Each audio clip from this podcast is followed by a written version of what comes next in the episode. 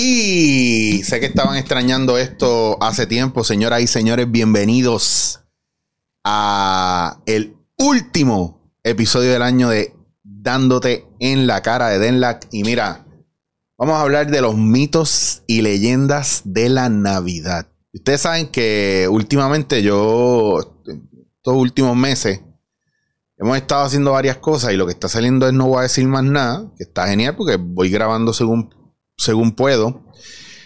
Eh, y no he traído más invitados por el caos que muchos conocen. Entonces, eh, hoy traigo al querendón de la casa que, fíjate, mira, así, así estamos, así. Eh, con lo de los temas y por eso lo traigo hoy para cerrar el año con el que ustedes quieren, que por cierto tengo que decirle, y te lo digo ahora, que uno de los episodios que más se escuchó este año, para que sepas desde ahora, y te lo, te lo voy a setear aquí porque lo tenía, lo tenía en Anchor, eh, de Dándote en la cara, fue el episodio que nosotros grabamos de, que fue el último que hicimos de, ay Dios mío, se me olvidó. Déjame buscarlo aquí porque tenía los números y todo en Anchor, lo tenía ahora mismo y se me fue. El último episodio que yo grabé contigo fue. Te voy a decir ahora. Lo tengo aquí. Eh, la gran renuncia. La gran renuncia. Y yo quiero que tú sepas que el episodio que más se escuchó en Spotify fue el de la gran renuncia. Y tengo hoy aquí al favorito de ustedes, a Ricardo Ramírez. quería, yo te, te, quería, yo decía, ¿por qué yo puse el monitor ahí para que él viera? Aparte de lo de Midnight Gospel, yo decía que yo le iba a enseñar y era lo de lo de Spotify y lo de Anchor, que era la gran renuncia, ¿verdad? muy bien. Y el segundo fue eh, somos, somos una raza eh, eh, primitiva y peligrosa. Primitiva y peligrosa. Para que tú veas. Porque son temas que a la gente le llama mucho la atención. Y por eso yo me voy, me, perdónenme, ¿verdad? Que me voy en blanco, no es falta de preparación, es Alzheimer temprano. Entonces, entonces eh, quería enseñarte eso, pero que, o sea, son temas que de verdad te están tocando mucho a la gente y están impactando un montón. Así que, Ricardo, nuevamente, gracias por estar aquí. Ya nos dimos el, el cafecito, por lo menos yo me estoy terminando el mío. Muy bien. Yo te di ya tu shot de espresso. Y vamos a hablar de mitos y, leyendas de, la natividad. De la natividad. Y qué bueno, porque estamos uno ya a unos pocos días de celebrar la tan esperada, eh, anhelada fiesta de Navidad, que es uno de los eventos culturales más esperados por los eh, puertorriqueños. Eh, nosotros los puertorriqueños nos distinguimos por celebrar la Navidad más larga del planeta Tierra. ¿ok? Comenzamos desde antes de la Navidad y se extiende como dos semanas después de la fiesta eh, de los Reyes Magos. Eh, y adornada con música, comida, bebida, intercambio de regalos, fiestas familiares eh, y parrandas, etcétera, todo lo que tú le puedas traer y que hemos integrado dentro de nuestra cultura eh, puertorriqueña. Una cultura que está enmarcada dentro de una tradición religiosa cristiana. Eh, y, así lo definimos. Somos una cultura, un pueblo cristiano.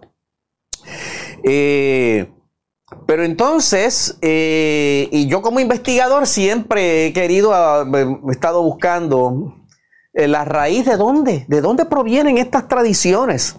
Algunos de los temas que vamos a presentar hoy ya los hemos discutido antes, pero son muy pertinentes ahora para demostrar ¿Y por qué nosotros celebramos la Navidad en esta época del año?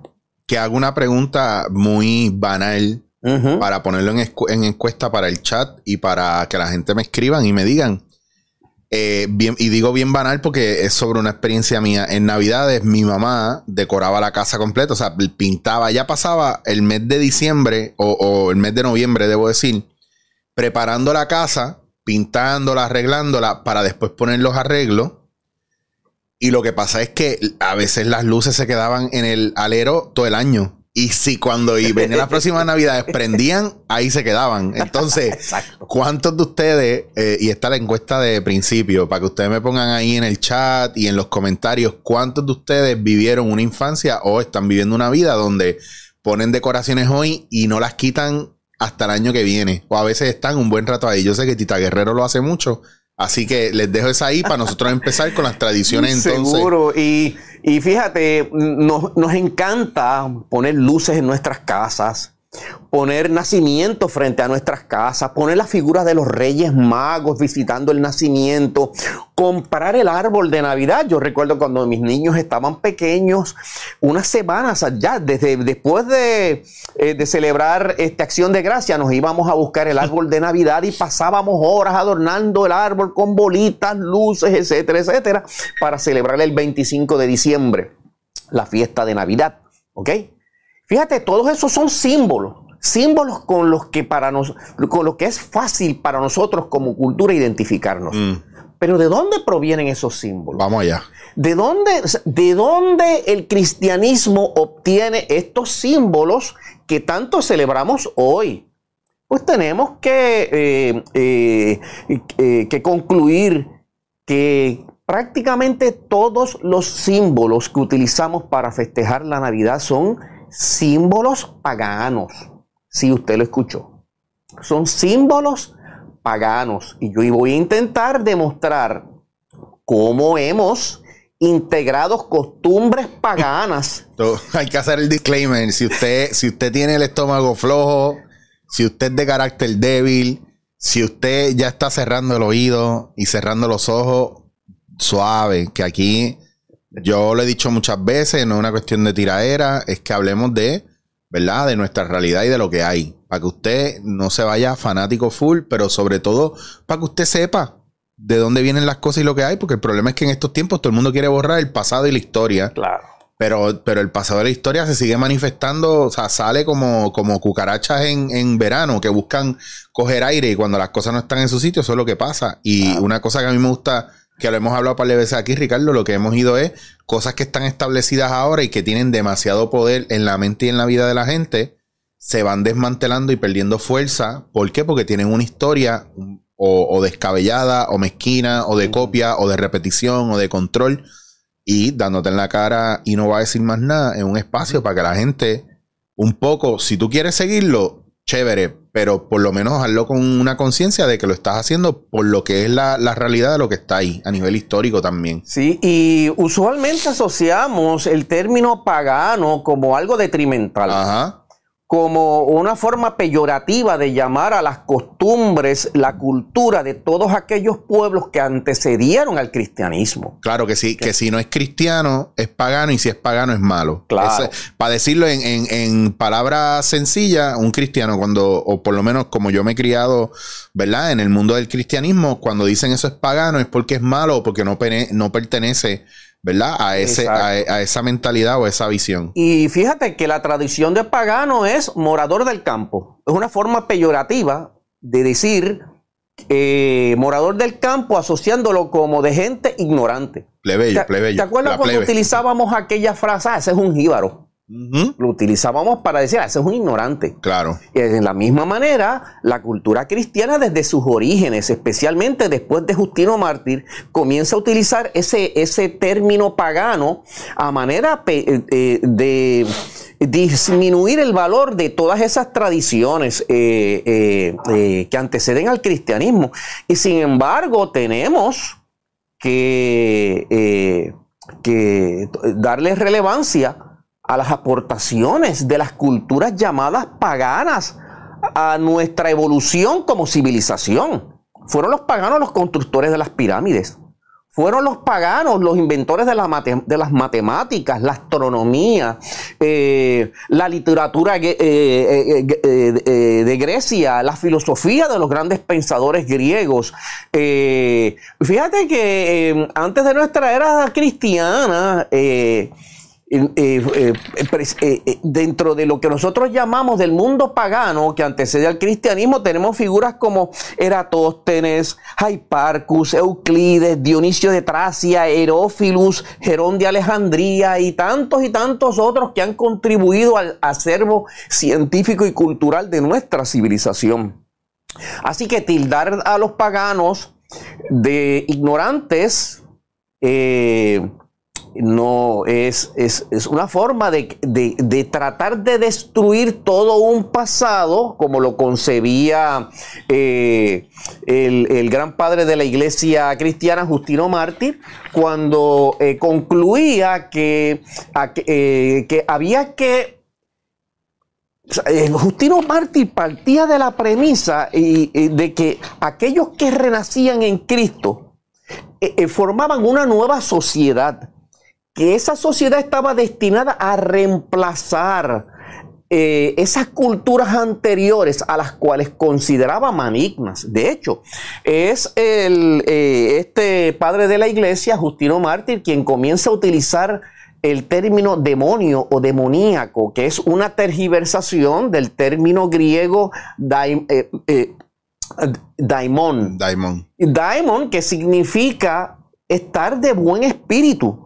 Y como por ejemplo vemos en las obras de Platón, eh, Platón se refiere a la divina inspiración de Sócrates como el daemon de Sócrates. Así que esta, eh, este intento de Justino Mártir de, eh, de demonizar todos estos términos y estos elementos culturales de, de estas civilizaciones antecedentes al cristianismo eh, eh, van con el propósito de fundar una nueva civilización basada en las enseñanzas de Jesús. Ahí es donde tenemos la clave, ¿ok? Y sin embargo, cuando vamos al detalle, encontramos que básicamente la historia de Jesús. Es una recreación de, estas, de estos conceptos paganos. Vamos a empezar con la natividad. ¿Por qué celebramos el nacimiento de Jesús el 25 de diciembre? Porque si fuéramos a las referencias bíblicas, específicamente al Evangelio de Lucas, encontramos que cuando Lucas eh, habla sobre el nacimiento de Jesús a partir del capítulo segundo, pone a Jesús naciendo en, eh, durante el censo de Quirinos. Eso es en el siglo VI antes de nuestra época, donde muestra a María y José eh, viajando desde Galilea hasta Judea para inscribirse en el censo de Cirino. ¿Ok? que luego de inscribirse regresan nuevamente a Belén, donde eh, ya María en estado de gestación eh, da a luz a nuestro Señor Jesucristo en un pesebre. ¿Ok? Y entonces nos muestra a unos pastores a los cuales se aparece un ángel y donde se anuncia el nacimiento del nuevo rey. Vienen con una nueva, con, una nueva noticia que alegrará a todo el pueblo de Israel porque ha nacido el rey eh, de los judíos. ¿Ok? Pues entonces, cuando tú analizas ese pasaje, te das cuenta que Jesús no pudo haber nacido el 25 de diciembre.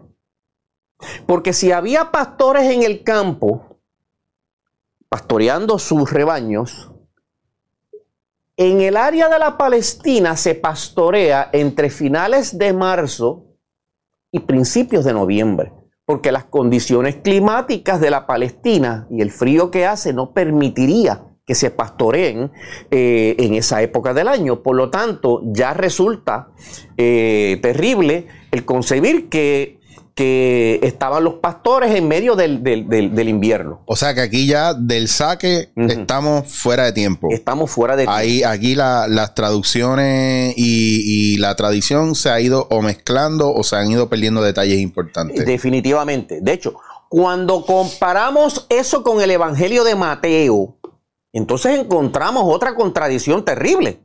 Porque Mateo pone la visita de los magos en el, en el reinado de Herodes el Grande. Pero Herodes el Grande eh, eh, murió en el siglo IV antes de nuestra era. Pero por lo tanto, entre el siglo IV de nuestra era y el censo de Quirino hay 10 años de diferencia. Por lo tanto, eh, los evangelios no se ponen de acuerdo en datos históricos. Por lo tanto, no pueden ser considerados como historia. De ahí tenemos que concluir que no pudo haber nacido un 25 de diciembre, ¿ok? Y que hay serias contradicciones en el relato eh, como tal. De hecho, en el Evangelio de Lucas se pone a Jesús naciendo en un pesebre, no dice dónde. Mm. Si es en una casa, si es en un aposento, y este relato de que van tocando a las puertas y se les niega posada hasta que finalmente se acomodan en algún lugar donde hay un pesebre entre medio de los animales. ¿eh? ¿Ok? Eh, sin embargo, en los evangelios eh, apócrifos, como por ejemplo el protoevangelio de Jaime, que es un evangelio apócrifo, se muestra a Jesús naciendo en una caverna. Y en ese protoevangelio se habla del nacimiento de María, de su temprana juventud, de su empadronamiento con José y se muestra a María viajando en un asno hacia la Galilea hasta llegar a una caverna donde allí da a luz asistida por una partera llamada Salomé que en el momento del nacimiento hay un gran resplandor y el relato en el protoevangelio de Jaime termina con la visita de los sabios quienes proclaman que han seguido una estrella cuyo, fulgor era tan resplandeciente que opacaba todas las demás estrellas en el firmamento. ¿Ok? Obviamente ese evangelio fue dejado fuera del canon eh, por no seguir eh, las... Eh, el, relato que, que, querían los padres de la iglesia eh, eh, insertar dentro de los libros eh, canónicos. ¿Ok? Y entonces, siendo eso así, ¿por qué celebramos la Navidad del 25 de diciembre? Y es sencillo, la contestación es sencilla. Simplemente hemos adoptado una tradición romana. Recordemos que a partir del concilio de Nicea, el gran emperador Constantino intenta darle unidad al, eh, imperio romano alrededor de su figura, porque se da cuenta de que los argumentos, las disputas entre religiones, entre eh, eh, grupos cristianos y cristianos, grupos de cristianos versus paganos, ¿ok? Amenazaban con romper su, eh, eh, la unidad del imperio. Y por lo tanto cita a todo el mundo a Nicea para decirle, aquí nos vamos a poner de acuerdo y vamos a salir con un, eh, con un código de fe que va a seguir toda la nueva iglesia a partir de este momento, en el cual yo me proclamo el sumo pontífice. Y de ahí nace el credo de Nicea. Pero ¿qué sucede? Que para poder vender o para poder para que el pueblo pudiera asimilar ese, ese, esa nueva religión basada en un nuevo Salvador, había que sustituir aquellas costumbres, religiones y creencias del pueblo romano que eran y que imperaban en, eh, eh, en, todas las tierras del, del pueblo romano. ¿Y qué sucede? Es interesante notar que para esta época en Roma se celebraba una, eh, una celebración que se conocía como las Saturnalias. Se llevaban a cabo entre el 17 de diciembre y el 24 de diciembre. Y cuando tú lees sobre las Saturnalias te das cuenta las similitudes en la forma como nosotros celebramos la Navidad y cómo los, los, romanos celebraban la Navidad. Solamente para que tengas una idea de cómo celebraban las Saturnalias allá en, Roma, en esta época entre el siglo III y IV de nuestra era. Pues, todas las escuelas se cerraban durante esa semana. La alegría y el júbilo se apoderaba de la gente. No se, no se castigaban las transgresiones menores de la ley no era necesario vestirse en la forma acostumbrada, ni existían en esos días las diferencias sociales. Tanto los esclavos como sus amos participaban en los convites en una misma mesa. Todas las clases sociales se ofrecían regalos mutuamente y estos regalos consistían en gran parte de obleas de cera. Sin, embargo, muñequitos de, barrio, de barro y juguetes se le daban a los niños y, se, y también se tiraba confeti y, y se usaban disfraces. Esa era una celebración que duraba toda una semana. Oh, wow. terminaban el día 24 de diciembre y el 25 de diciembre celebraban las, eh, lo que ellos llamaban la fiesta del dios Sol Invictus. ¿Y quién era el dios Sol Invictus? Pues dios Sol Invictus era la figura de Mitras, el mensajero persa de la religión persa y que era tan aceptada por el pueblo romano, especialmente el ejército romano. ¿Y quién era eh, Mitras?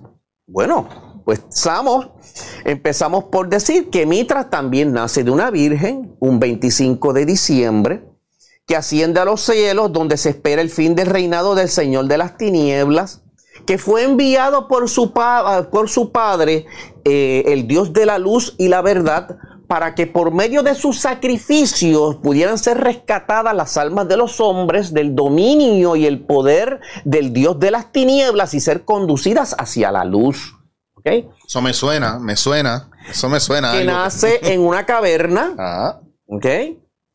Que asciende a los cielos y que promete y que promete volver a la tierra al final de los tiempos de la oscuridad. Eso es, esa es la tradición mitraica. De hecho, es interesante que en Roma siguió celebrándose. Eh, se celebraba durante las la festividades mitraicas, se celebraba, se celebraban procesiones, el, obispo de mayor jerarquía en Roma se conocía como el sumo pontífice. Los obispos de las religiones mitraicas usaban la mitras, que usan los obispos romanos. Se celebraba el sacramento de la comunión y, en, las murallas de los templos mitraicos aparecía la siguiente frase, y aquel que no coma de mi carne y beba de mi sangre, y se haga uno conmigo, igual que yo uno con él, no conocerá la vida eterna. Eso es la tradición mitraica. Así que vamos viendo cómo estos elementos de tradiciones llamadas paganas que anteceden al cristianismo por centenares de años. recordemos que el mitraísmo es la religión persa que surge posiblemente 600, 700 años antes del cristianismo. Así que tú puedes ver cómo los elementos similares del nacimiento, vida y propósito de, de, Mitras se asimilaban increíblemente con los relatos en los evangelios sobre la vida de Jesús. Yo tengo, yo tengo ahora mismo la cabeza volada y tengo preguntas. Tengo preguntas, me dice, si me estoy adelantando, me dice, no, espérate, que vamos a llegar a eso ahora. Muy bien. ¿En qué momento hacen, hacen el mix and match y dicen, pues mira, vamos a coger esto de aquí, vamos a coger esto de acá, vamos. O sea, fue. Llega un punto donde, donde alguien decide, pues de aquí vamos a coger esto, y de acá vamos a coger esto otro, y de acá vamos a coger esto, y aquí está, Pukutu. Pues claro, después del concilio, el primer concilio de Nicea, en el 325 de nuestra era, porque, ¿qué sucede? A partir de ese momento se le ordena a Eusebio, un obispo romano, primero, eh, Eusebio era el historiador del emperador Constantino. Él escribe la primera historia de la Iglesia Católica y se le ordena comenzar la compilación del canon. O sea, de aquellos libros que compondrían el canon. Que estamos claros que Constantino es que al final, por cuestiones políticas, que dice, mira, vamos a tirar por esta línea. Cristianismo es lo que hay, todo lo demás, pichén, yo diciéndolo aquí en Arroyo Bichuela. Eh, mira, Constantino, que le pichen a todo lo demás, vamos a unificar todo esto porque aquí hay un reguero. Claro. Pues entonces tú te das cuenta cómo eh, para poder, para que el pueblo romano pudiera asimilar los eh, detalles de la vida de Jesús como aparecen en las traducciones de esos evangelios, y hemos visto cómo, cómo esos evangelios eh, fueron alterados terriblemente por los escribas, pues para que pudiera ser asimilado por el pueblo romano, pues aquí básicamente lo que había que hacer era una sustitución de un personaje por otro. ¿okay? De en ese sentido, Jesús eh, se convierte en el alter ego de Mitras. Te pregunto, ¿eso en una universidad ahora mismo no sería plagio? Lo que pasa es que en aquella época, eso no estaba legislado. Ese copy-paste. Claro. yo, Llego, yo llego a hacer en una pieza esto, esto, yo no sé por qué la gente le pelea tanto a Transform con los. Eso es cambiar un nombre por un Transform. Te quiero mucho. ¿Sabes qué chiste relajo? Tú has cambiado mucho. Bueno. Mira, pero a mí me parece muy interesante, ¿verdad? El hecho de que, de que nos. Y, quiero sacar, salirme un poco, ¿verdad? Del tema para abarcar otro. Sí todavía yo no entiendo cómo la gente es tan incrédula y no pueden creer que haya un factor de, de no sé, no sé si llamarlo maldad o de, o de los gobiernos o de los líderes de controlar las masas y la población con la narrativa de sus creencias y de, y de cuál va a ser el orden social, el orden espiritual, el, orden eh, sociopolítico, ¿verdad? Y cómo sí se manipula eh, si esto se lleva haciendo desde principios de la historia, porque ahora mismo estamos viendo la formación de una creencia religiosa o más que espiritual religiosa, punto, de, una, de un dogma, ¿verdad? Basado en, en, los restos de algo que se iba deconstruyendo poco a poco o se iba outdating, ¿verdad? Y era rescatarlo como pasó eh, con los romanos y los griegos, como los romanos cogieron cosas de los griegos y las fueron ¿verdad? Tomando, cambiándoles nombres, remoldeando un poco para volverlo de ellos y tratar de borrar una cultura que al final no se borró, ¿me pues entiendes? agárrate de la silla cuando hablemos de los tres reyes magos ¿Y por qué celebramos la Epifanía? Oh. pero eso viene ya mismo. Dale, dale, dale. Pues vamos, no te interrumpo más. Voy a tratar de no interrumpirte más. Bueno, entonces, eh, eh, ¿qué es lo primero que hacemos después de la fiesta de, eh, de, dar gracias en noviembre? Ah. Corremos a comprar el árbol de Navidad. Sí, señor. ¿Y de dónde viene esa cultura?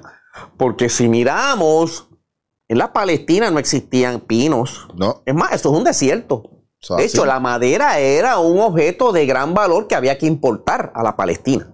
Oh, wow.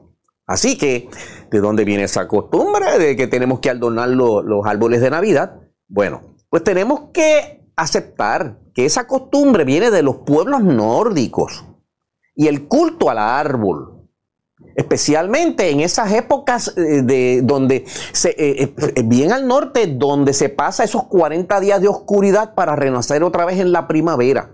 El árbol se veía como un símbolo de la inmortalidad. Sus raíces penetraban profundamente en la tierra, sus, sus ramas se elevaban altos en el cielo. En, en el invierno sus hojas se caen y el árbol parece morir pero vuelve a renacer en, el, en, el, eh, en, la primavera. ¿Ok? ¿Quién comienza con, esta costumbre de, adornar los árboles? Pues esto comienza en Alemania eh, y, es eh, precisamente Martín Lutero quien comience esa costumbre se la atribuye a él porque era su costumbre de utilizar las ramas de los pinos, el evergreen, y colocar velitas, amarrar velitas de las ramas en la época de la natividad. ¿Ok? Así que vemos como una tradición pagana de las regiones nórdicas es integrada a las celebraciones cristianas para celebrar el nacimiento de nuestro Salvador. Lo otro, acostumbramos poner frente a la entrada de nuestras casas una, una guirnalda. Esa guirnalda consiste, lo obtenemos de los pueblos paganos también, llamados paganos, peyorativamente paganos, la obtenemos de los, especialmente de los pueblos nórdicos, donde se acostumbraba a celebrar el nacimiento del sol elevando las ramas del muérdago, lo que se conoce en, inglés como eh, mistletoe. Por ejemplo, en las tradiciones druídicas se mostraba, por ejemplo, en el área de, las, de los monumentos de Stonehenge, eh, eh, se, se, ilustran con los, con los sacerdotes de las tradiciones druídicas, celebrando el nacimiento del sol elevando las ramas del muérdago, que es una planta sagrada dentro de las tradiciones druídicas, eh, para, eh, eh, y, para celebrar el nacimiento del sol. Y en estas culturas, recuerdan que eran culturas agrarias, Fíjate como todos sus monumentos megalíticos están perfectamente alineados a los solsticios y los equinoccios de las, de las estaciones del año, porque a ellos les, iba la vida. Ellos tenían saber eh, precisamente cuándo comienza la primavera, el verano, el otoño y el invierno, porque era la forma de ellos saber cuándo, eh, cuándo sembrar, cuándo cosechar, cuándo almacenar, porque les iba la vida. De ahí entonces cómo estas culturas desarrollan sistemas que los, que los muestran en los monumentos megalíticos a través de toda Europa y en otras culturas también en América. ¿Ok? Y desarrollan un conocimiento profundo de la astronomía, las constelaciones, etcétera, etcétera. Pues esa costumbre del muérdago es asimilada por la cultura romana. Y precisamente durante la celebración de las Saturnalias se acostumbraba crear una enredadera con las ramas del muérdago y colocarlo frente a la entrada de la casa como un signo para que los dioses les protegieran y les trajeran buena fortuna durante esa época del año. Wow. Otro símbolo de las tradiciones paganas que hemos, que hemos asimilado como parte de la cultura romana a la cual fue asimilada el cristianismo. Tú ves cómo todos estos símbolos tienen que ser integrados, tomados del paganismo para que puedan, hacer, para que puedan ser asimilados por, eh, eh, eh, por, estos pueblos que estaban bajo el control del imperio romano. Así que lo celebramos con una gran alegría y es un tributo a cómo la naturaleza, cómo estas culturas anteriores honraban a la naturaleza en este proceso natural de nacimiento, crecimiento, madurez, muerte y resurrección. De hecho, hemos hablado aquí anteriormente de los, de los, eh, de los héroes solares, aquellos que han nacido el 25 de diciembre, aquellos que nacieron de una virgen, incluso que podemos encontrar el mismo relato en el nacimiento de Quetzalcoatl acá en México, ¿ok?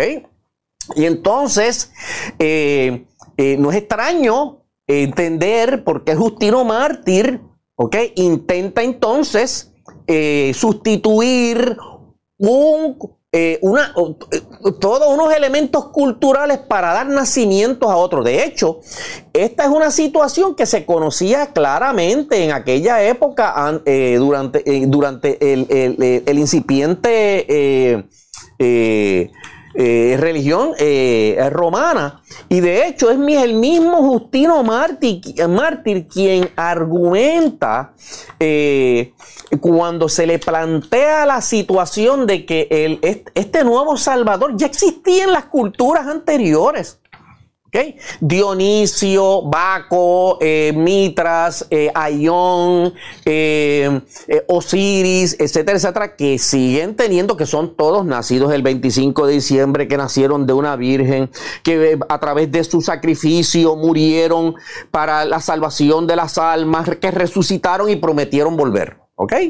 Pues ante esta situación, que era discutida por los filósofos romanos, especialmente Celso, pues argumenta eh, Justino Mártir, esto se conoce como la imitación diabólica y en sus palabras nos dice, el demonio ha plagiado con anticipación la historia de Jesús antes de que hubiera ocurrido en un intento de este por engañar a los tontos y a los débiles. Espérate, espérate, espérate, le, echó la culpa al diablo.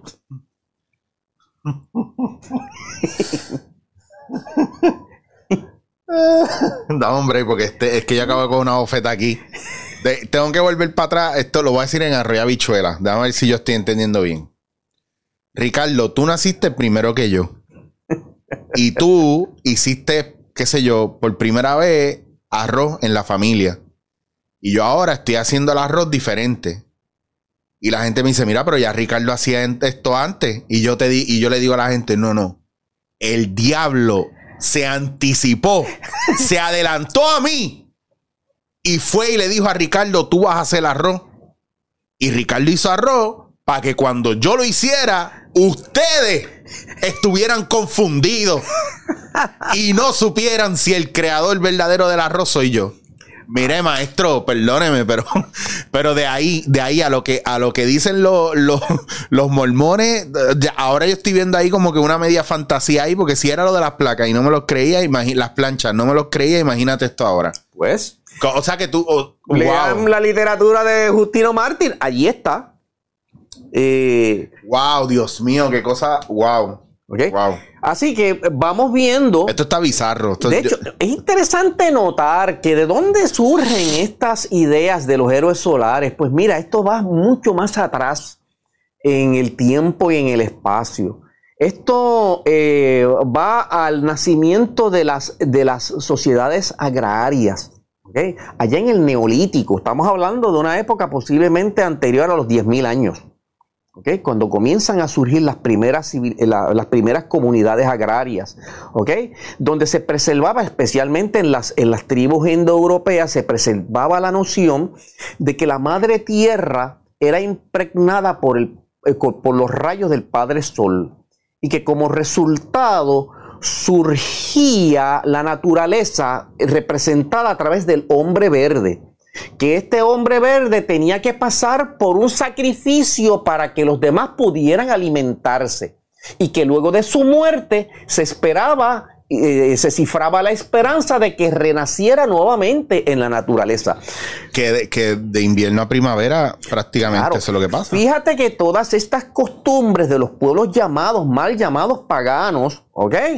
Eh, lo que están mostrando es una integración completa de su civilización, de sus modos de vida y como eh, dependientes de la naturaleza misma.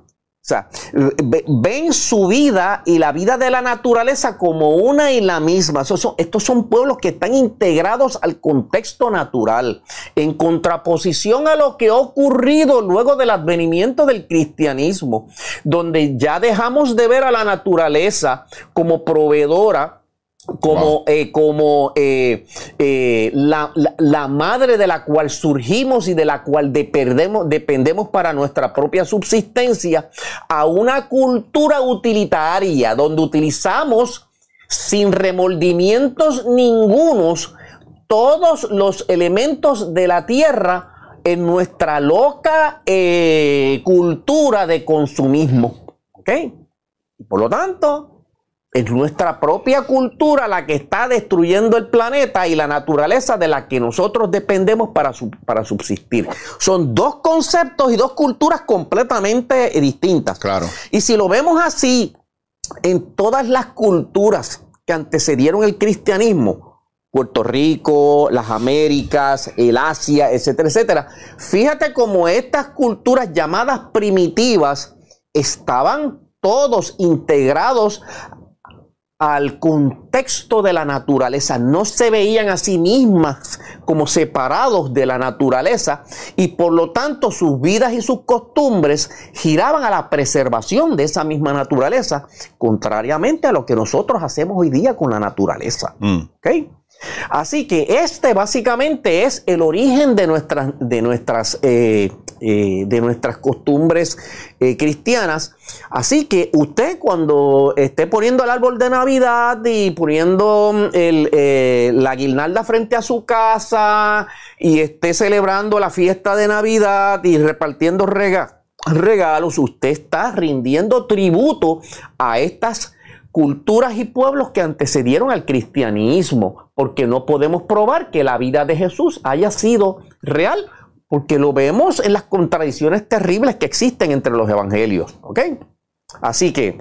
Ya lo que clase un vaso. Bueno, después de la Navidad, pues ¿qué, ¿cuál es la próxima celebración que nosotros adoramos en Puerto Rico? Digo, después de la Navidad estamos la despedida y después Reyes. Claro. Pues entonces, la fiesta de los Reyes Magos. Ok. Más regalos todavía. Tiene más regalos todavía. O sea que. Que me hace más sentido, dada la circunstancia de los supuestos Reyes Magos yendo a llevar regalos a. Uy, no te rías así porque me huele a, que aquí hay algo mal. Aquí hay algo mal. Bueno, aquí hay algo que no, no pues, cuadra. El día 6 de enero celebramos la fiesta de la Epifanía. Ajá. ¿Y qué es la Epifanía? Pues vamos a buscar aquí porque no quiero eh, que se me pase ningún detalle. La fiesta de la Epifanía eh, se traduce, fíjate, Epifanía significa, del griego, que significa manifestación. Ok. Fíjate que eh, es la época en el, en el que la cultura cristiana intenta decirle al mundo que ha nacido un nuevo, un nuevo Dios. Esa es la representación de la manifestación de Jesús a todos los pueblos de la tierra. ¿Ok? Eh, interesante que eh, según la tradición cristiana, es la manifestación de Jesús ante todos los pueblos paganos. ¿Y por qué? Pues porque en esa época, el día 6 de, de enero, se celebraban en Roma dos festividades muy importantes. Fíjate que el 25 de diciembre se celebraba el nacimiento del dios Sol Invicto. Mm. Y, y el 6 de enero se celebraba la fiesta de Dionisio. ¿Y quién era Dionisio? Bueno, pues Dionisio de la mitología griega y que fue adoptada por, los romanos, Dionisio en Roma se convierte en Baco. Dionisio era entonces el dios de la fertilidad y del vino. De ahí entonces los, eh, los romanos obtienen, eh, transforman esta festividad como las bacanales, donde se honra eh, la fertilidad y el vino. Y ya ustedes saben todo lo que se ha hablado de las bacanales, que comienza como una fiesta de, eh, que solamente hacían las mujeres, que estaba limitada a las mujeres, y después se integran a los hombres, y se celebraban cinco veces al mes. ¿Ok? Oh, Ahora, ¿qué pasa con Dionisio? Pues Dionisio tenemos que ver, además de ser el dios de la fertilidad y el vino, eh, está considerado, por ejemplo, eh, eh, en, el, en, el, orfismo eh, está, eh, está considerado como el salvador y el libertador. y fíjate que se usa la palabra manifestación, porque este héroe solar estaba relacionado con el culto a las almas y su capacidad para presidir la comunión entre los vivos y los muertos. Y se forma todo un culto que se conoce como es una de las religiones mistéricas, donde es interesante que a estos, eh, a, las personas que participaban de estos cultos, eh, es interesante que antes de entrar a la ceremonia se le ofrecía un brebaje. Era un brebaje hecho a base de, eh, de cebada. Es interesante que en la cebada habita un hongo, ¿ok? Y eh, de, que se conoce como el hongo del, del ergot. Y el ergot produce una serie de sustancias que son sumamente tóxicas, pero también produce unas sustancias que son alucinógenas, que se conocen como el, ácido lisérgico. El ácido lisérgico se extrae del, del, ergot. ¿okay? Pues se preparaba un, un brebaje se le daba a tomar a los participantes y entonces entraban a ceremonias eh, religiosas en el cual sus, eh, eh, sus participaban, entraban en comunión con las almas de los difuntos. ¿Ok? Interesante. También Dionisio se asocia al teatro especialmente a las tragedias. Porque Dionisio, al igual que Jesús, padece del martirio. De hecho, les voy a enseñar algo muy interesante. Esto que ustedes ven es un amuleto del siglo I antes de Jesús. ¿Ok? O sea, antecede al cristianismo por aproximadamente 100 años. Si usted no está relacionado a las tradiciones greco-romanas, pensaría que esa es la crucifixión de nuestro Señor Jesucristo. No, señor, ahí dice Dionisius Bacchus.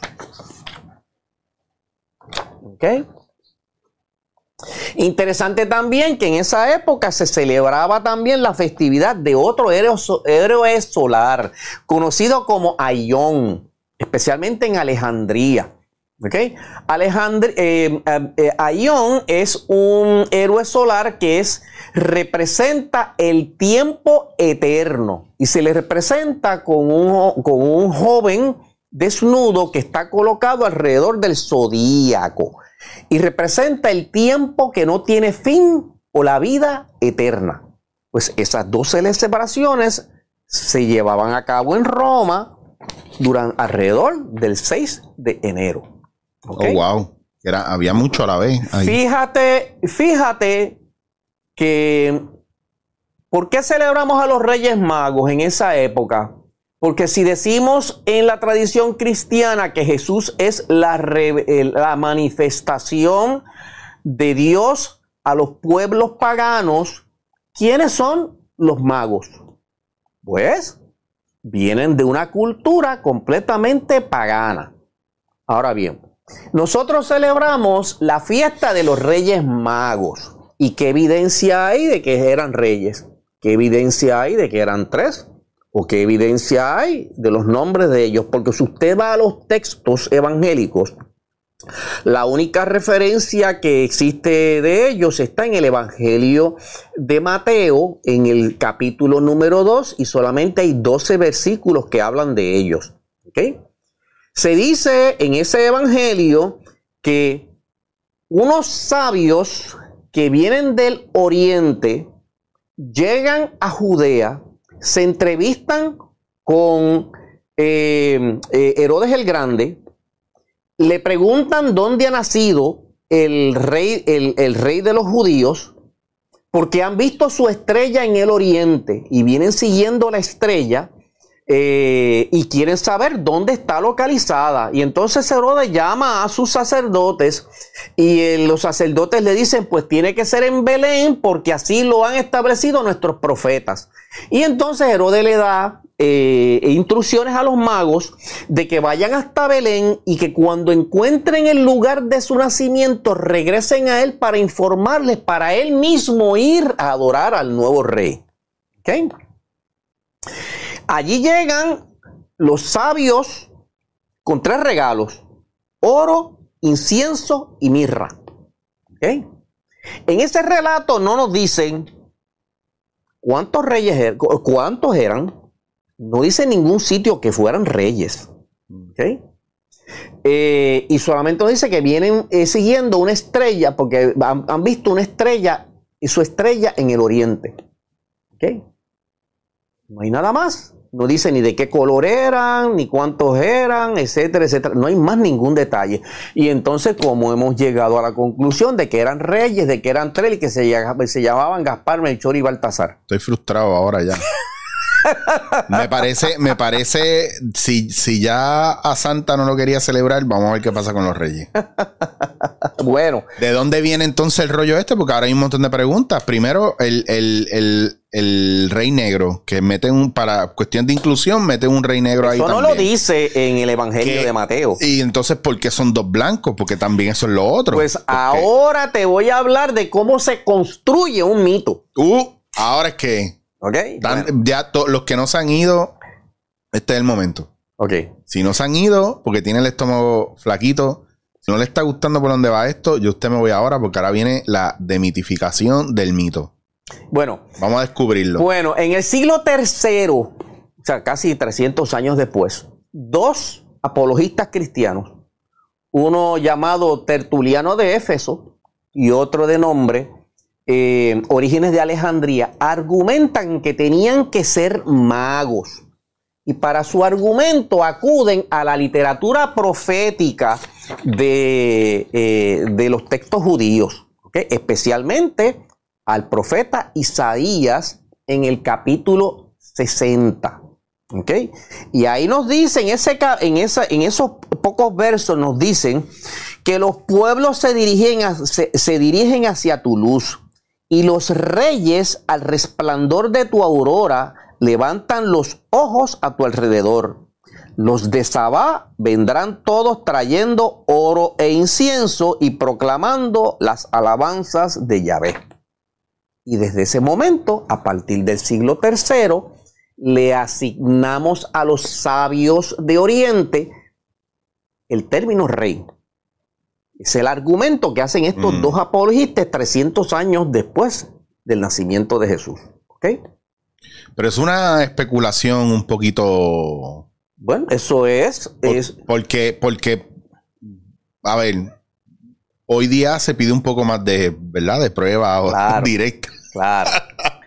¿Ok? Pero bueno, creamos por fe. Bueno, pues seguimos con la construcción del mito. Bueno, pues tomando un argumento para entrelazar la literatura profética del pueblo judío con la literatura de los evangelios, se llega a la conclusión de que esos magos tenían que ser reyes. Todavía no nos dicen cuánto era. Eso ocurre en el siglo VI, donde aparece esto. Esto se conoce como el mosaico de Ravenna, que fue comisionado por el emperador Justiniano I. Y fíjense que en este mosaico aparecen tres personajes, uno joven, otro de edad media y un anciano. Y a ellos aparecen los nombres encima, donde los nombra Baltasar, Melchior y Gaspar. ¿De dónde Justiniano saca los nombres y de dónde saca que fueron tres? No hay ningún tipo de argumento, no se conoce. O sea, 600 años después, un emperador decide cuántos eran y quiénes eran su- cuáles eran sus nombres. Y entonces comisiona este hermoso mural. Y ya entonces ahora tenemos que los magos eran tres, que eran reyes y que se llamaban eh, Gaspar, Melchor y Baltasar.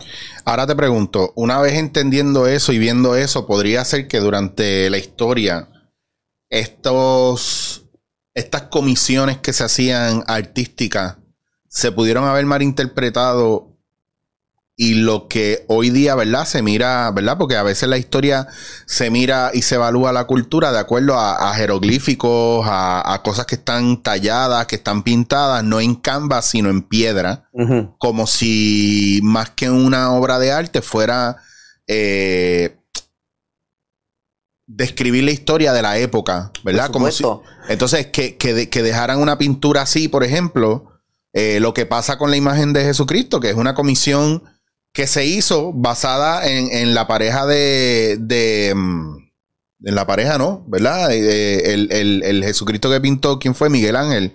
Ajá. Si no me equivoco, que fue, que, que lo, fue una comisión lo que se hizo y por eso vemos a, a Jesucristo como este hombre blanco, ¿verdad? De, con, con esta barba y este pelo lacio ondulado, ¿verdad? Que no necesariamente significa que era Claro. Jesucristo como tal. Porque la imagen que tenemos de, de Jesús, como hemos argumentado en podcasts anterio- anteriores, es un arquetipo. Claro. Es una figura simbólica, porque si no sabemos quién fue, ni siquiera sabemos cuándo nació.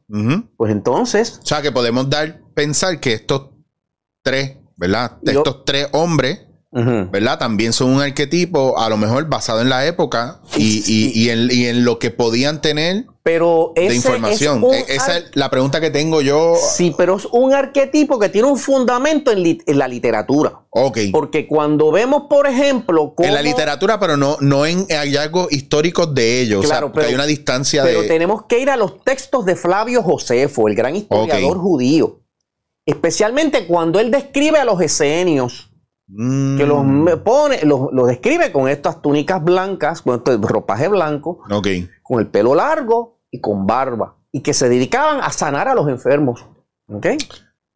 Ah, claro. Y entonces, pues, ahora, ahora está esta cuestión de, de ver, ¿verdad? Estos, es- por eso lo de lo de llamarlos reyes y por eso hablar del incienso y del oro. Claro, no, ahora vamos a ver, vamos a hablar un poquito porque Wow. detrás de toda esta historia puede haber un elemento de verdad. ¿Ok? Porque fíjate En el texto de Mateo se habla de los magos. Pero los magos son figuras históricas. ¿Mm? Magus del, del, eh, persa que se traduce como sabio. ¿Y quiénes eran los magos? Muchos han argumentado que tenían que ser eh, del sacerdocio persa. No, sabemos que los magos eran una de las seis tribus del pueblo Meda. Recordemos que en el siglo VI, antes de nuestra era, ocurre una guerra entre los Medas y los persas. Los persas, bajo el rey Ciro, conquistan a los Medas, e integran a su población el reino persa. Pero esta tribu, los miembros de esta tribu, exhibían un conocimiento y una sabiduría muy particular y rápidamente son integrados a la corte del rey Ciro. ¿Okay? Se distinguían y eran apreciados por dos cosas muy particulares. Sabían interpretar los sueños y conocían el futuro a través de las estrellas. O sea, eran astrólogos. ¿okay?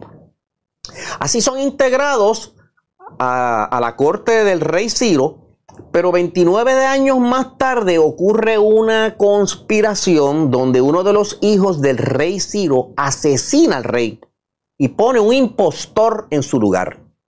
Y uno de sus generales, eh, conocido con el nombre de Darío I, se da cuenta, pero en su afán de, de asumir el poder, echa y pone la culpa a los magos, argumentando que ellos intentaban poner uno de los suyos para usurpar el rey, la posición del rey de los persas. Y ordena entonces la matanza de los magos. Y de ahí en adelante se instituye una, eh, eh, una celebración anual donde se le permitía asesinar a los miembros de los magos. Obviamente esto pudo haber eh, provocado la huida de, de, una porción, alguna porción, aunque fuera pequeña, de las tierras del, perso, del reino persa, huyendo de esa persecución y matanza. ¿Ok? Es interesante que en el argumento de Mateo él dice que los regalos fueron oro, incienso y mirra. Es interesante también. Ah, y nos dicen que vienen del oriente de, eh, la eh, del oriente de Judea. ¿Ok? ¿Qué queda al oriente de Judea? ¿Ok? Pues queda Nabatea. Nabatea, que está en el área de Jordania, donde están las famosas estructuras de, Petra. Mm. ¿Ok? Ese era un lugar de, de una importancia comercial muy grande en la época romana. ¿Ok? Es interesante notar que allí algunos de los artículos más importantes con los que se mercadeaban era principalmente el oro, el oro más fino de la península arábica, incienso y mirra. Interesantemente, hace, unos años se encuentran allí en esa región, hay unos templos muy bien alineados hacia los solsticios y los equinoccios. Y en las excavaciones se recobran eh, figuras en piedra donde se muestran las constelaciones, o sea, aquellos que habitaban esa región o que habitaban esos templos o que vivían y sus actividades se llevaban aquí, tenían un buen conocimiento del estudio de las estrellas. ¿ok? Por lo tanto, podríamos decir que allí habían astrólogos. ¿ok? Qué interesante porque en el argumento de, de Mateo él dice que vieron su estrella en el oriente. Y uno diría, ¿qué fenómeno astronómico pudo haber ocurrido en la época que le diera el, eh, eh, eh, y le diera de pensar a estos sabios que había nacido un personaje importante en la Tierra? Pues hay varios, hay varios argumentos. Unos plantean que el cometa Halley pero el cometa Halley ocurrió en el año 12 antes de nuestra era. Pero es interesante notar que eh, en el año sexto, antes, de antes del nacimiento de Jesús, eh, ocurre un evento astronómico muy interesante. ¿Ok?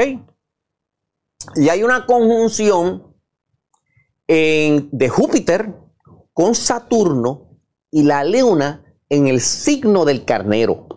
¿Qué sucede? En esa época sabemos que el símbolo de los reyes era el planeta Júpiter y que el pueblo judío se identificaba con el signo del carnero. ¿Ok? Por lo tanto, es posible que haya ocurrido una eh, interpretación astrológica de que en el oriente, en el amanecer, esa conjunción de Júpiter, Saturno y la Luna en el amanecer, ¿ok?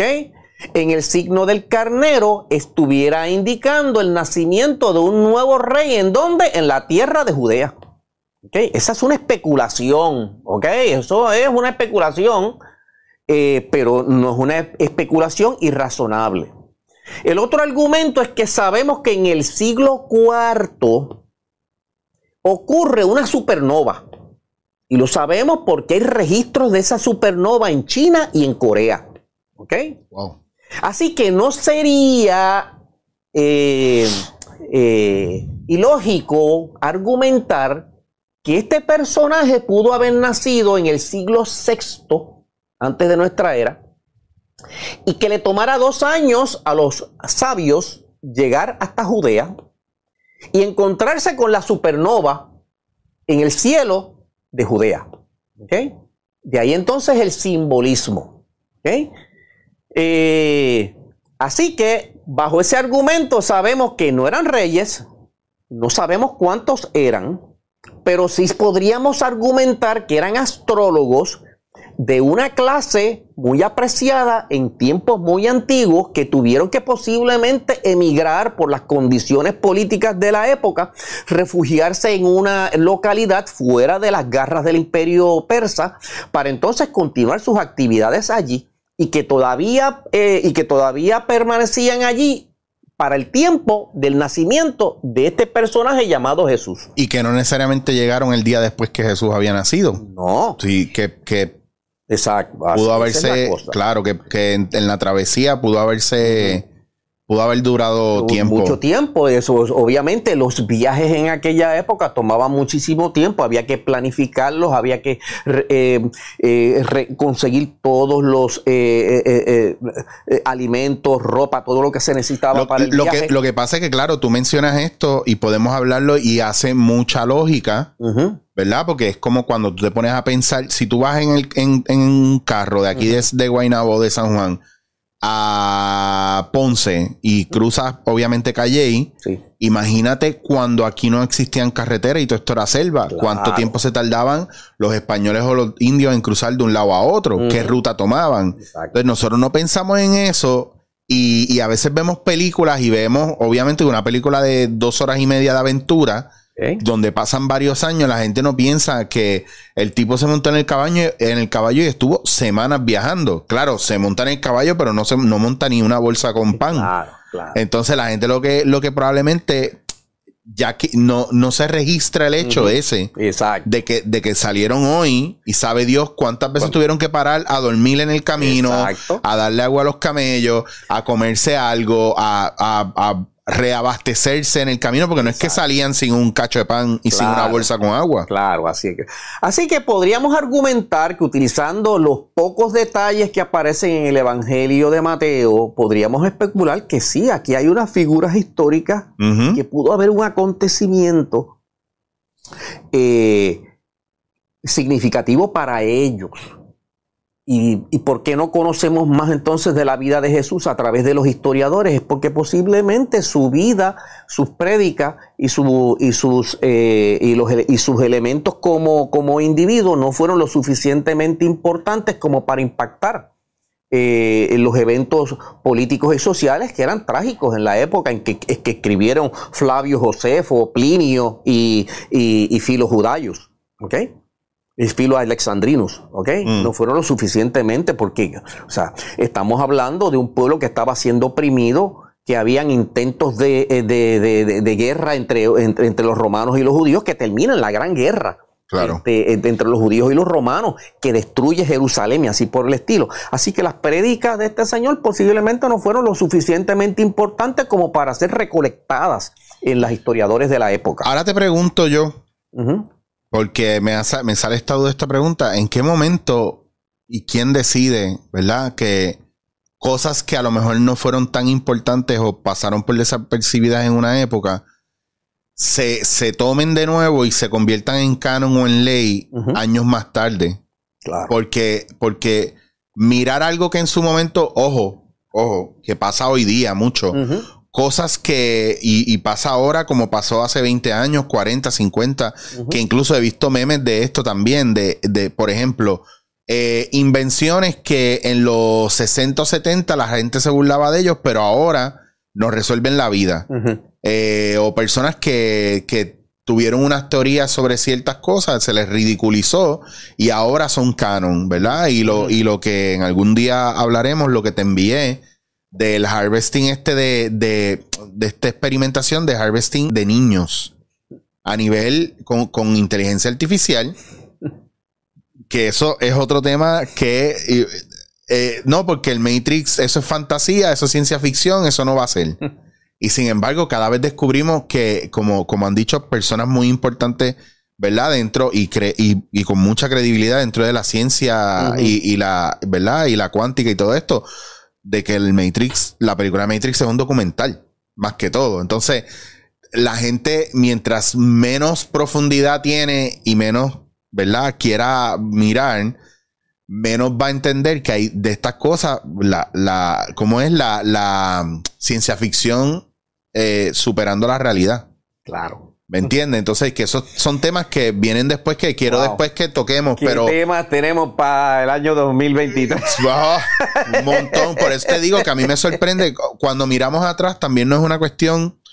Yo creo, yo creo que hay, hay, es bien importante y a mí siempre me ha gustado rebuscar las cosas porque por, no por, por destruir una tradición, sino a lo mejor hasta por darle más fuerza.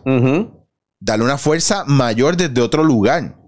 Donde, como cuando hablamos del yoga, o sea, yo le digo a la gente que el yoga se ha desvirtuado, ¿verdad? En Occidente o acá, porque porque se ha tomado la parte de la flexibilidad y del movimiento del cuerpo y sí se hablan de algunos términos eh, que tienen que ver, ¿verdad? Con, con, los Vedas o, indios del todo, o hindú, pero se ha desvirtuado porque a nivel cultural, si usted no es de la India o usted no ha vivido ahí, usted no entiende, nunca va a entender bien a completamente el Ayurveda.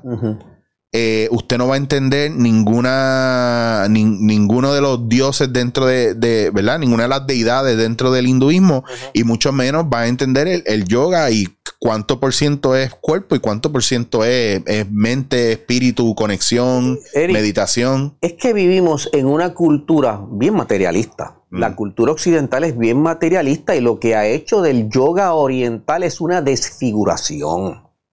Porque el propósito del yoga no es tener un cuerpo lindo, torneado, es, eh, ni siquiera saludable.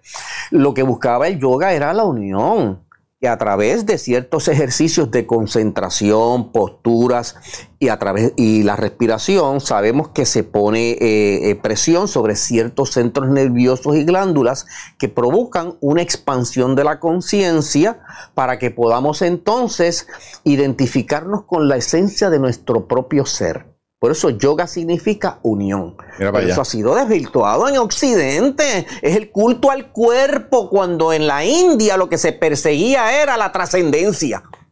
Ahí está la razón. Y es que nuestra cultura ha sido simplemente eh, materialista. Esa es la razón por la cual nuestra cultura cristiana pone mayor énfasis en el personaje de Jesús en sus enseñanzas. Como dijimos y mostramos en una charla anterior, ¿ok? No podemos probar que Jesús existió, pero la falta de evidencia no es evidencia de que ese hecho no haya ocurrido. ¿Por qué? Porque ahí hay unas enseñanzas que son claves, que no tienen precedente en ninguna de las religiones de la época. Ese, ese mensaje central del perdón, del amar a nuestros semejantes como a nosotros mismos, de la no violencia, de ocuparnos de los débiles y los enfermos y así por el estilo, no tienen precedentes ni en la religión judaica ni en las religiones mistéricas de Grecia y Roma. Por lo tanto, ¿de dónde vienen? Ahí es que está el gran misterio. Pero nuestra cultura cristiana ha puesto mayor énfasis en el personaje, en la adoración del personaje, en el concepto de que solamente creyendo en Él y permitiendo que Él lave nuestros pecados, ¿ok? Eh, alcanzaremos la vida eterna. No, Señor, y olvidamos el mensaje. Y esa es la razón por qué nuestra cultura es una cultura anticristiana. No hay nada más que mirar a la historia para que vean lo que hicieron sus vicarios de Cristo aquí en la tierra a través de la historia. ¿Por qué tenemos una civilización tan violenta? Donde, como hemos dicho anteriormente, la formación de los imperios siguen la misma tendencia. Violencia, pillaje y genocidio. Y eso no exime a la, cultura cristiana. Mm. ¿Ok? Eso lo podemos probar a través de la historia. Que no porque seamos cristianos, nos llamemos cristianos, no, estamos, no, no nos exime de estar siendo actualmente anticristianos. Pues, totalmente. Así que yo le digo a los, a los predicadores del cristianismo fundamentalista que están esperando el reino del anticristo. Oye, el anticristo llegó hace mucho tiempo. Mm. Este es el imperio del anticristo. Porque toda nuestra cultura es anticristiana. Porque si hubiéramos puesto énfasis en el mensaje central que aparece en esa literatura, ¿ok? No tendríamos la debacle eh, ambiental, no tendríamos la debacle política eh, eh, y económica que tenemos en nuestro, actualmente en nuestra civilización, ¿ok? El mensajero Quizás nunca sepamos quién fue, porque no tenemos ninguna evidencia histórica. Sabemos que ese mensajero, como se nos presenta a través de la religión, no es nada más que un arquetipo, no es nada más que un personaje ficticio, un personaje de leyenda creado alrededor de los héroes solares. Como no, nunca sabremos quién es. Si hubiéramos puesto el énfasis en el mensaje, tendríamos una civilización muy distinta. Bueno, Ricardo, si hubiéramos puesto énfasis en el mensaje, los mensajeros seríamos nosotros cada todos los días, todo el tiempo y ya está. Exactamente. De lo contrario, y hasta que no realicemos eso, el cristianismo seguirá siendo, seguirá siendo una gran idea que nunca ha sido puesta en práctica. Uf. Yo, yo, ahora tengo dos temas para poner, para poner de título. Wow, qué fuerte eso que el cristianismo pueda ser una idea que jamás se puso en práctica. Wow. Pues, entonces decimos, ah, pero hay unos argumentos de los Reyes Magos. Ah, pero si tenemos los restos de los Reyes Magos, están en la Catedral de Colonia. Vaya, vaya. Pues vamos a hablar un poquito de la leyenda de San Eustarquio. dime, dime que. Dime, Vamos a buscarla por aquí. Dime que tenemos como 10 o 15 minutos más y yo, porque esto daba para dos episodios y yo no me preparé para dos episodios. que ya vamos. Oye, pero qué interesante, Ricardo, que mirando esto también podamos ver otros aspectos, ¿verdad? Dentro de la historia y la manera en la que, en que se, hace, esta ingeniería social, que es algo que está pasando ahora, ¿verdad? Veo muchas prácticas, no solamente de quienes establecen estas ideas, ¿verdad? Y, la, y las pasan a la, perdón, a la sociedad, sino de hasta de la misma reacción de la sociedad con respecto a ello.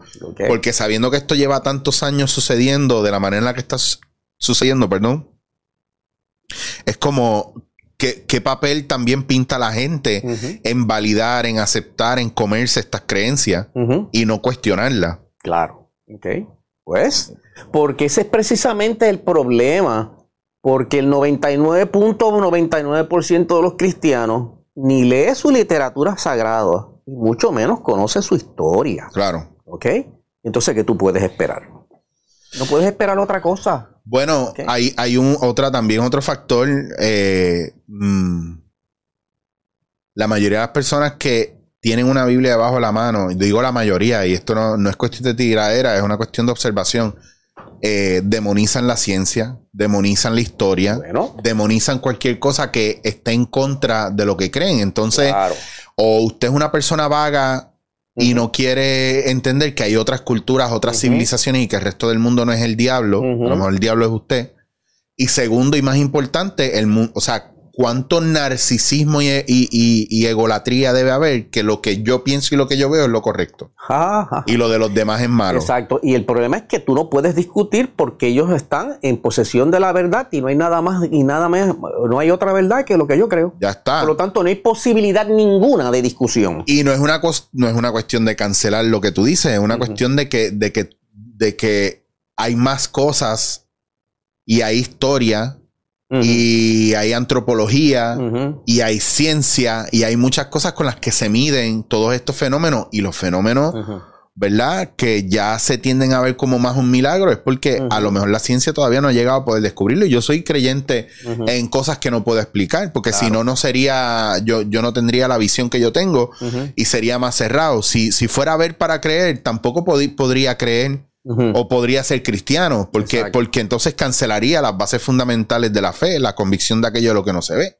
¿Me entiendes? Entonces volvemos a la contradicción y al nosotros mismos no estudiar lo que está pasando y cuando se utiliza la Biblia para argumentar cosas, el problema es que volvemos a lo mismo. ¿Cuán fidedigno puede ser Claro. algo que ha sido malinterpretado o cambiado su interpretación con la traducción misma? Eric, es que cuando enfatizamos en la fe ciega, porque tiene que ser Ahí está. aceptado porque lo dice una autoridad, nos cerramos a todas las demás posibilidades.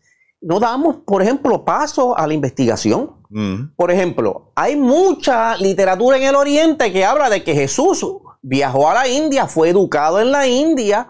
Y, no- y yo, yo tengo, por ejemplo, los escritos de ah, eh, eh, Hasnain, un ex ministro del, eh, de Cachemira, de cultura de Cachemira, que dedicó parte de su vida a recopilar las leyendas y historias de Jesús en la India Mm. tanto en, en la, en- tanto en la cultura y su impacto en la cultura hindú, eh, en Cachemira y en el Tíbet. Que hay otros que argumentan que hay documentos en el monasterio de Gemis que hablan del santo Isa, que Mm. vivió allí durante un tiempo y allí predicó. Pero entonces cuando tú planteas esta posibilidad ante el, el- el- el- cristiano común o ante las autoridades cristianas, pues hay un rechazo terrible. O sea, no se abre ni siquiera la posibilidad ni la discusión que podría quizás darnos mucho a luz. Al punto de que hace unos años atrás una comisión de, eh, de un, de un, se hizo un, un documental investigativo sobre el, el supuesto documento que está en el monasterio de Gemis y que salió a la luz en el siglo XIX a través del el- el- libro de Nicolás Notovic, de que Jesús vivió precisamente allí y que hay un documento completo sobre la vida de él allí. ¿Ok?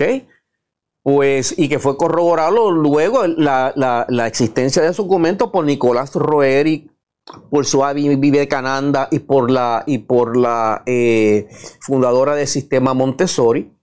Pues, pues fue esta comisión hasta, la- hasta el monasterio de Gemis en Cachemira y los llevaron a la sala donde están estos documentos antiquísimos, pero están ahora mismo cerrados y no se permite el análisis de esos documentos hasta que sea el tiempo apropiado. Pues como no les permitieron ver de primera mano los documentos, ellos viajan entonces y entrevistan al Dalai Lama. Y el Dalai Lama se niega a contestar. Se niega a aceptar o rechazarlo. ¿Por qué? Para no crear una polémica que entonces se contraponga al diálogo interreligioso que existe entre el budismo, el cristianismo, el islamismo, el, el- el- el- judaísmo, y no de esa manera no lacerar las relaciones.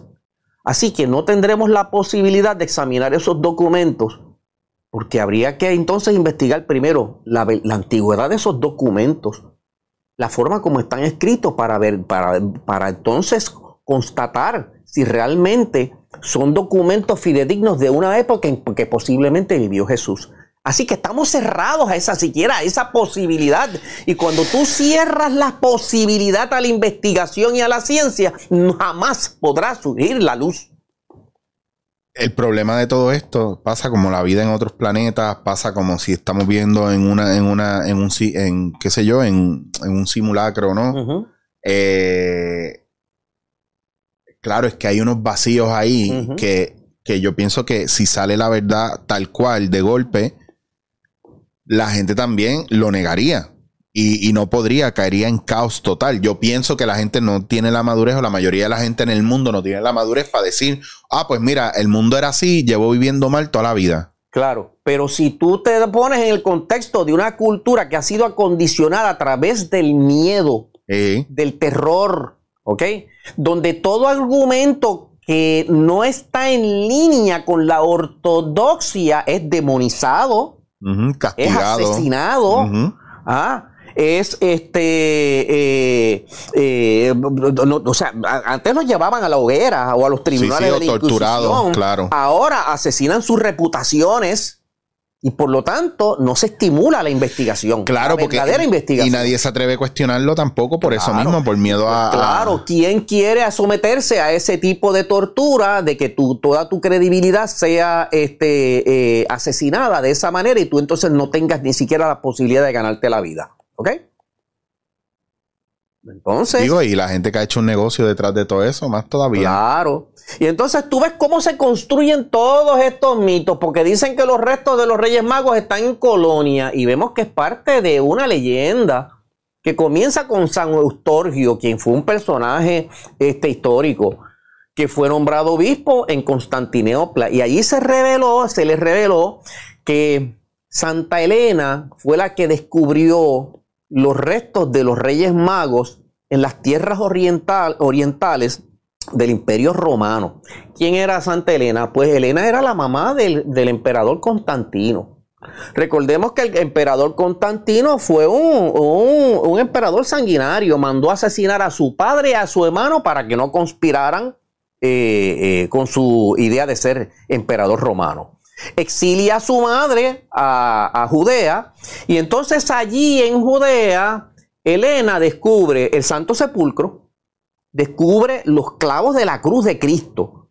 Y entonces San Eustorio nos dice que ella viaja a las tierras orientales del Imperio Romano y allí descubre los restos de los tres reyes magos que estaban dispersos en, el, en, el rey, eh, en distintas poblaciones, y que luego era reunirnos, y entonces nos dice que ellos padecieron de martirio en esas tierras por simplemente llevar nombres cristianos. Que eso entonces, esos restos se le entregan a Austorio. Austorio cuando es nombrado obispo allí en Constantinopla y entonces él viaja con ellos hasta Milán. El italiano vivía en, Milán y allí permanecieron casi por 900 años hasta que Federico Barbarossa se los lleva a Alemania y los lleva a la Catedral de Colonia. Y si tú buscas en internet vas a ver el, el extraordinario mausoleo que existe donde tienen en, como un altar los restos de los tres reyes magos. ¿Ok? ¿Cómo probamos que el Santo Sepulcro fue donde sepultaron a Jesús? ¿Cómo probamos que los clavos que argumenta Elena son los clavos de la cruz de Cristo cuando sabemos que miles y miles de judíos fueron crucificados tanto por el Sanedrín como por los, eh, eh, el Imperio Romano? Tercero, ¿cómo podemos eh, decidir que esos restos son los restos de los tres reyes magos.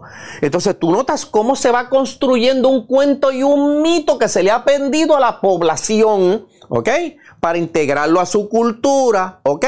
Y crear entonces un estado, un estado de derecho, si lo podemos decir así, en el cual toda la población fluctúa bajo la historia que ha sido creada y que ahora tiene que ser validada por fe. ¿Te das cuenta, Eric? Entonces, cuando nosotros hablamos de estas cosas, pues estamos confundiendo a la gente, estamos, este, eh, eh, somos agentes del anticristo. Eh, miren, señores.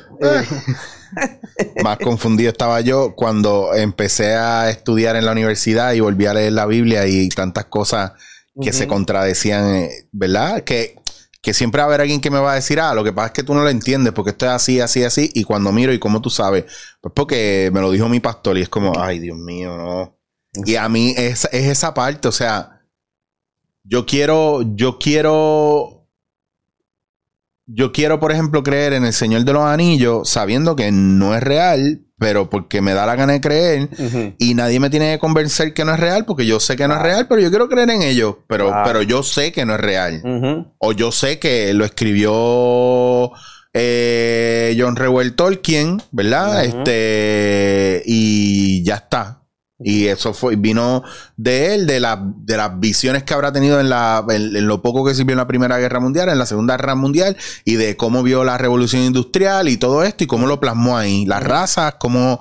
Vale, pero, pero yo sé que, yo sé la, el trasfondo histórico de esto. Claro. Porque hay, hay chicha ahí de, de, de mate, hay material, de, pero hay cosas que a veces al no cuestionarlas tampoco vemos el verdadero valor, porque la realidad es por qué era tan importante para Santa Elena o para Elena estos son los, los, clavos que se usaron para Cristo. Pues estos son los restos de los reyes. Pues claro, porque ante la falta de evidencia había que crear una historia. Ahí Ese está, es el problema. Ahí está. Entonces, como tú dices, yo quiero creer que, el, que el, Señor de los Anillos es historia. Pues tantas veces tú lo repites y lo repites y lo repites hasta que todo el mundo cree que eso es verdad.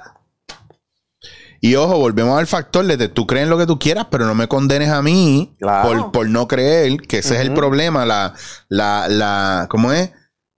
Eh, si la gente entendiera lo que es coacción y entendieran lo que es coacción, mucha gente se darían cuenta de la misma manera que yo le digo a la gente, usted es sadista y no saben lo que es ser sadista y cuando miran la definición de sadista, se menos se quieren dar cuenta de que, de que son sadistas con la gente, de que le hacen daño a la gente y de que propician el daño de una manera fatal y que le gusta a los demás, ver a los demás sufrir.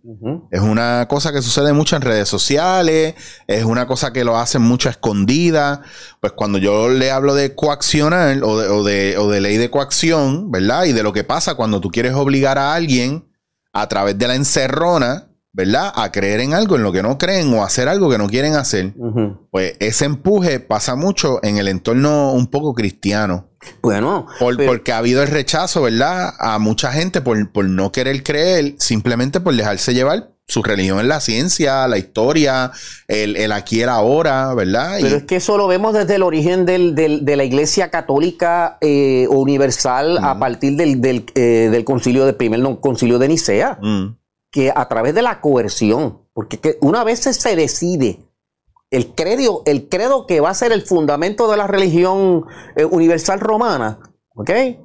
¿Qué, cuál es la decisión? Pues todos aquellos que no validen esa decisión serán declarados criminales y obligados a abandonar las tierras del reino romano. Sí, eso mismo, coerción, que yo ah. estoy diciendo coacción, ¿verdad? Y era coerción, exacto. Entonces, entonces, por eso vemos las terribles este, persecuciones a través de la historia. Mm. La quema de la librería de Alejandría. Sí, señor. Las cruzadas en Tierra Santa, las cruzadas contra los bogomiles, las cruzadas contra los cátaros, el tribunal de la Inquisición, la guerra de los 30 años. ¿Ok?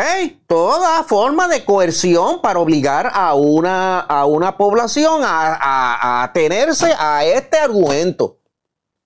Y todo aquel, pues, pues cuando eh, Copérnico dijo que la Tierra no era el centro del universo, lo llevaron a la hoguera. Y cuando este, Galileo demostró, quería demostrar que el argumento de Copérnico era cierto, pues lo condenaron a encierro domiciliario y le impidieron poder publicar su, eh, eh, sus hallazgos. ¿Ok? Qué bonita forma de coerción. ¿ah? Entonces, a la brava, por la fuerza, por la violencia, entonces imponemos unas creencias que tienen que ser validadas y todo aquel que no se atenga es un hereje y asesinado física, mental y espiritualmente.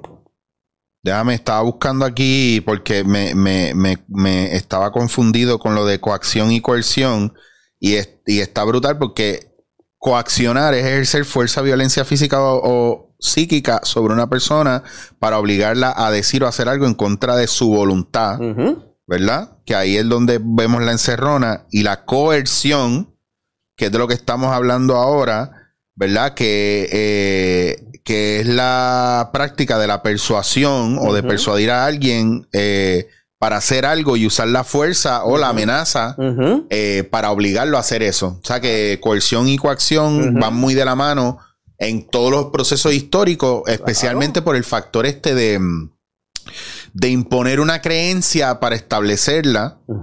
Eh, y que se vuelva un modus operandi o se vuelva uso y costumbre y la gente no lo cuestione. Y casi siempre es para el beneficio de una élite política, religiosa, etcétera, etcétera, etcétera, que no desea perder el poder y el control sobre las masas. Más de la ingeniería social. Y eso lo hemos visto desde el nacimiento de nuestra civilización y es lo que vemos actualmente en la forma como se comportan los imperios en el día de hoy.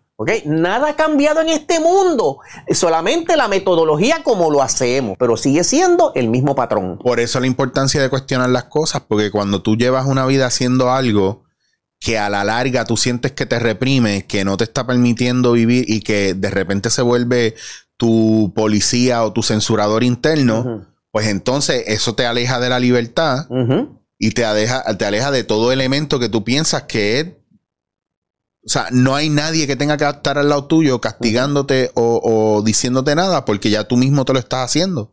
Basado en toda esa doctrina donde siempre hemos pensado que hay alguien que nos está mirando, que hay alguien que nos va a castigar, y de repente tú vas a la calle y haces todo con miedo. Claro, ese señor que está en los cielos, que tiene barba detrás de las nubes, que está vigilándonos cada cosa que hacemos para, este, eh, como se dice, administrar premios y castigos ¿ok?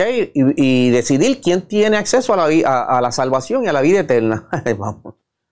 Yo siempre voy a decir que si está, no creo que esté para esa changuería. Exacto. Que creo que hay otras funciones más importantes en el, en el, universo, en el universo que estar pendiente de alguien para castigar. Y más cuando existe el libre albedrío. Pero ¿cómo va a haber libre albedrío? Si no me escoges a mí, pues, pues te, toca la muerte. Estás mal. Pero si me escoges a mí, tienes la libertad. Pues son el libre albedrío, ¿no? Claro. Pues. Que de, eso después también podemos hablar. Para no, no, descarrilarnos y pues, cerrando la natividad. Cuando yo le presento mi concepto a los demás, mm. de todo este relato del nacimiento virginal, de este, la crucifixión, de la muerte, resurrección, mire, lo que estamos hablando es de tu propia vida. Mm. ¿Ok? Todos nacemos en la caverna de este mundo crecemos, sufrimos, estamos clavados en la cruz con los clavos de nuestras pasiones, pero tenemos la posibilidad de resucitar. Y tener un nuevo renacimiento virginal que nace desde el corazón, cuando entonces imponemos la virtud del corazón sobre los elementos, eh, los elementos eh, pasionales de nuestra naturaleza. Por lo tanto, para mí, Jesús es un arquetipo, que representa la divinidad que hay en mí. Es la imagen que está en el trasfondo de toda de nuestra existencia. Y como decía en las cartas de San Pablo, ese concepto de Cristo no es nada más que un estado de conciencia y que cada uno de nosotros tiene la posibilidad de descubrir dentro de sí mismo para tener un nuevo renacimiento, una resurrección. Y, y, San Pablo jamás habló de una resurrección del cuerpo, porque dijo que ni la, ni, la carne ni los huesos eh, heredarían el reino de los cielos. Mm. Por lo tanto, estamos hablando de una resurrección cuando entramos, descubrimos ese potencial interno, que no es otra cosa que la conciencia de Cristo en nosotros.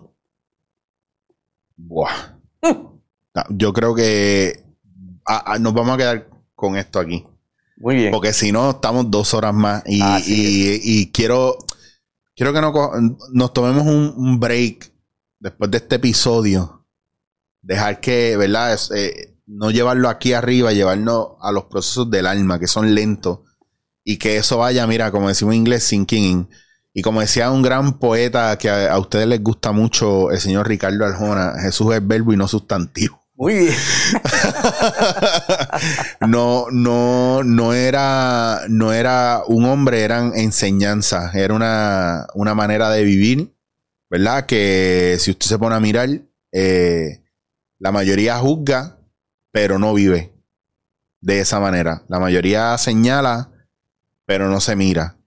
La mayoría, ¿verdad? Acusa, pero no se responsabiliza de lo que hace. Entonces, sí, me parece genial el hecho de lo que habían mencionado de que vivimos una cultura, que nuestra cultura es anticristiana y que definitivamente eh, el cristianismo es una idea que jamás se ha puesto en práctica. Así mismo es.